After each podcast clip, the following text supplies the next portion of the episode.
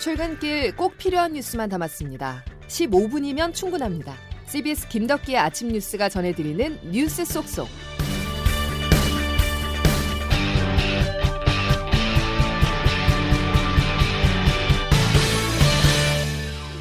여러분 안녕하십니까? 3월 26일 김덕기 아침 뉴스입니다.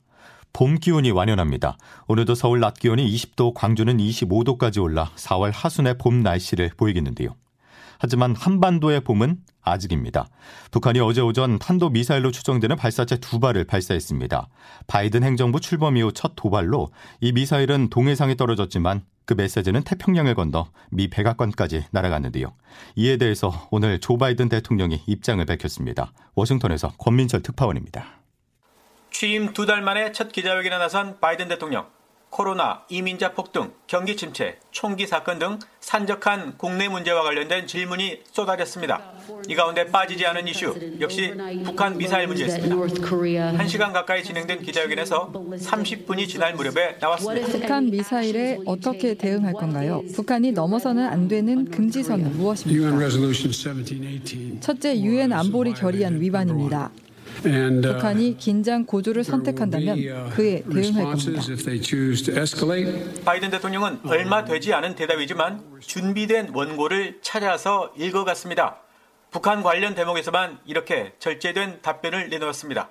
북한 관련 추가 질문에 대해서는 초조한 반응을 보이기도 했습니다. 추가 질문입니다. 한 시간 정도 남았죠. 기대의 추가 질문은 오바마 때처럼 북한 문제가 외교 최우선 과제냐는 것이었는데 바이든 대통령은 이렇게 짧게 답하고 넘어갔습니다. 오늘 바이든 대통령의 북한 문제에 대한 전반적인 인상은 신중과 회피였습니다. 기자회견에 맞춰 북한이 미사일을 쐈다는 사실을 잘 알고 있는 눈치였습니다. 특히 바이든 대통령의 초조해 보이는 모습은 시간이 미국 편이 아니다는 인상마저 풍겼습니다. 따라서 앞으로 미국의 새 대북 정책이 나오기까지는 북미 간 탐색전이 반복될 가능성이 커 보입니다. 워싱턴에서 CBS 뉴스 권민철입니다. 청와대의 반응도 신중했습니다. 북한의 미사일 도발에 대해서 깊은 우려를 표명한다 정도의 입장만 내놨을 뿐 도발이나 규탄 같은 단어는 쓰지 않았는데요. 또 오늘은 천안함 폭침 11주기로 서해 수호의 날 행사에서 정부가 어떤 메시지를 내놓을지도 관심입니다. 이어서 장규석 기자입니다. 북한이 어제 아침 미사일 두 발을 발사한 직후 청와대는 서훈 국가안보실장 주재로 국가안전보장회의 NSC 긴급회의를 열었습니다. 조 바이든 미국 대통령의 기자회견을 감안한 다분히 의도적인 도발이라는 분석 속에 NSC는 북한의 미사일 발사에 대해 깊은 우려를 표명한다고 입장을 내놨습니다. 하지만 북한이 쏜 것이 탄도미사일인지 여부에 대해서는 말을 아꼈습니다. 탄도미사일이면 북한이 유엔 제재를 위반한 건데 이 부분은 합동참모본부가 추후 분석해서 발표할 거라고 신중한 모습을 보였습니다.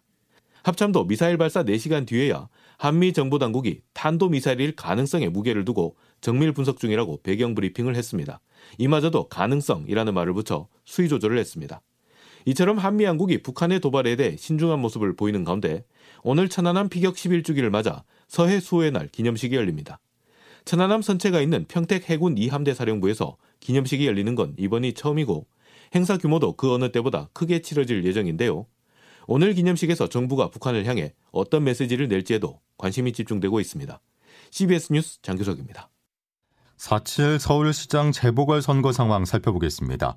공식 선거운동 첫날인 어제부터 여야는 총력전을 펼쳤습니다. 더불어민주당 이낙연 상임선대위원장은 직접 유세차에 올라 목소리를 높였고 국민의힘에서는 안철수 국민의당 대표가 지원 사격에 나섰습니다. 김기용 기자가 취재했습니다. 더불어민주당 박영선 후보는 출정식에서 학부모 표심을 잡기 위해 고3 코로나19 접종 카드를 꺼내들었습니다. 사용 승인 기준이 16세 이상이므로 혼선 없이 백신 접종이 바로 가능합니다. 이낙연 상임 선대위원장도 유세차에 올라 박 후보의 지지를 호소했습니다. 무슨 말을 해야 한 푼이라도 더 많은 지원을 받을 수 있는지 제일 잘하는 사람이 박영선이기 때문에 이 말씀을 드리는 것입니다. 박 후보는 자신의 정치적 고향인 구로구와 인근 영등포 일대를 돌며 시민과 만났습니다. 국민의힘 오세훈 후보는 민주당의 텃밭인 강북 8개 구 지역을 돌며 광폭 유세를 벌였습니다. 더욱더 안심하고 편리하게 행복하게 생활하실 수 있도록 반드시 만들어 놓겠습니다. 단일화 경쟁 상대였던 국민의당 안철수 대표도 오 후보와 손을 잡고 지원 사격에 나섰습니다. 야권 단일 후보 오세훈 후보를 100번 1000번 외치겠습니다. 두 후보는 오늘도 각각 대학가와 시장을 찾아 민심을 듣고 종교계 인사를 만나는 등 표심 잡기를 이어갑니다. CBS 뉴스 김규영입니다. 선거가 다가오면서 각 언론사마다 여론조사를 벌이고 있는데요. 서울시장 선거와 관련해서 결과를 보면은 대체로 오세훈 후보가 박영선 후보에 크게 앞서는 것으로 나타나고 있습니다. 다소 눈에 띄는 점이 있다면 보수정당 후보인 오 후보에게는 20, 30대의 젊은 층의 지지가 몰렸고 40, 50대 연령층은 박 후보에게 집결하고 있다는 점이었습니다. 송영훈 기자입니다. 오세훈 후보와 안철수 후보의 야권 단일화 직후인 이번 주 수요일 리얼미터가 오마이뉴스 의뢰로 만 18세 이상 서울시민 806명에게 물었더니 오 후보는 59.3%의 지지를 받아 35.2%를 받은 박 후보를 크게 앞섰습니다. 눈에 띄는 점은 연령층인데 오세훈 후보에겐 2030이, 박영선 후보에겐 4050이 모이는 다소 낯선 모습이 나타났습니다. 야권 단일화 전인 이번 주 월요일과 화요일 리얼미터가 TBS와 YTN 의뢰로 서울시민 1042명에게 물었을 당시엔 오 후보를 지지한다는 20대는 38.6%에 불과했지만 이번 조사에선 60.1%로 폭증했습니다.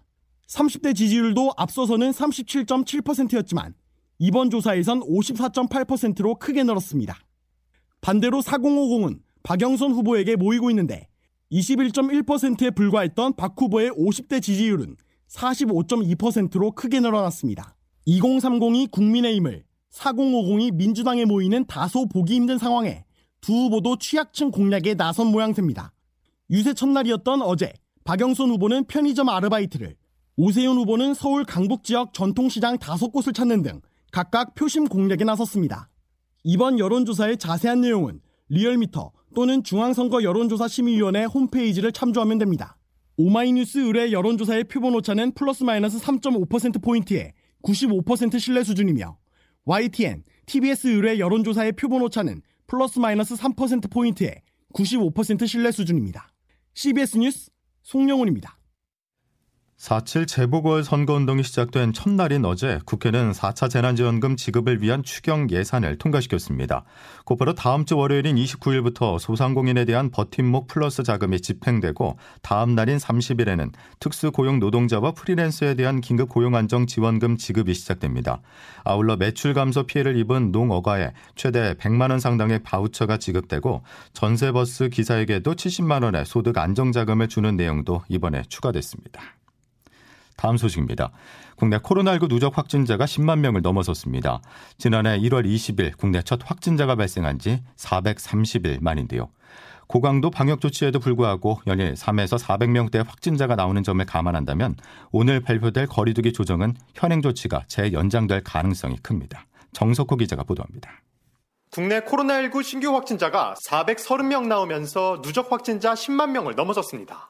작년 1월 첫 환자가 발생한 이후 약 1년 2개월 만이며 이는 전체 인구의 0.2%에 해당하는 수치입니다. 방역당국은 10만 명에 도달하기까지의 속도가 매우 빠르다고 분석했는데 그 이유는 3차 유행이 넉 달 넘게 지속되면서 매일 3, 400명의 환자가 발생했기 때문입니다. 중앙방역대책본부 권준욱 제2부 본부장입니다.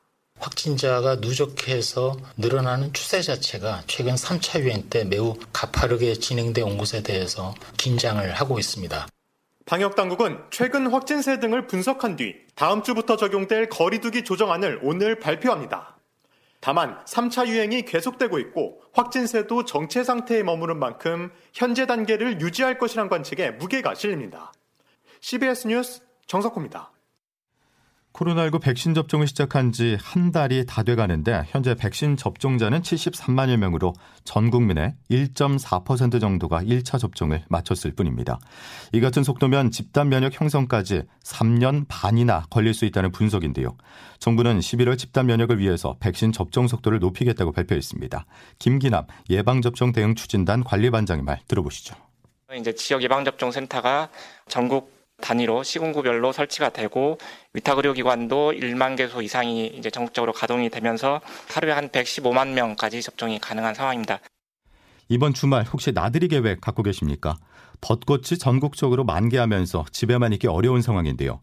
작년에 이어서 올해도 공식적인 봄꽃 행사들은 줄줄이 취소됐지만 상충객이 몰리고 있습니다. 특히 경남 창원시가 애를 먹고 있는데요. 진해 군항제로 시민 발길이 끊이지 않고 있기 때문입니다. CBS 경남방송 이형택 기자입니다. 분홍빛으로 물든 벚꽃 명소 경남 창원시 진해구의 여자천 일대 사진 찍는 소리가 이곳 저곳에서 들립니다. 젊은 커플과 노년의 부부 등 다양한 상충객들이 1km 넘게 뻗은 벚꽃 장관에 눈을 떼지 못합니다. 요즘 코로나 때문에 다들 마음이 조금 우울하잖아요. 근데 여기 오니까 그나마 우울함을 좀 여기서 떨쳐지는 것 같아서 좋아요. 꽃 보면서 오늘 몇 살 까먹고 그렇게 하고 이제 돌아갑니다. 상인들도 기분이 좋습니다. 지난해와 달리 올해는 벚꽃 명소 일대를 통제하지 않아 숨통이 트였다며 손님 맞이에 한창입니다. 작년에 너무나 힘들었던 시기를 겪고 나니까 방역 열심히 하고 그 기대는 조금 하고 있습니다. 하지만 주민들의 시선은 곱지만은 않습니다. 사진을 찍을 때 마스크를 벗거나 우르르 몰려다니는 상충객들을 보면 불안한 마음뿐입니다. 되지. 한번 슬슬 올라와 보거든. 어, 옮겨놓은 사람 얘기 사람들이 좀 보이네. 이양 꽃이 피었으니까 막진 않는다. 이게 오래, 오래 지지는. 손자가 할머니 코로나 언제 끝나? 그런데. 창원시 방역 당국도 방역 대책을 시행 중이지만 지역 상권 등을 고려해 지난해처럼 전면 통제는 할 수 없는 상황. 이번 주말 수십만 명의 상충객이 여자천을 비롯해 경화역 등 벚꽃 명소 곳곳을 방문할 것으로 예상돼 방역당국의 고심이 깊어집니다. CBS 뉴스 이형 탁입니다. 역대 여든 번째 한일전에서 남자 축구 대표팀이 힘한번 제대로 쓰지 못하고 무너졌습니다. 역대 최악의 졸전이다 이런 비판이 이어지고 있는데요. 반면 일본은 축구 결과뿐 아니라 이번 경기를 도쿄올림픽 리허설로 삼으며 대회 운영을 테스트했습니다. 김동욱 기자의 보도입니다.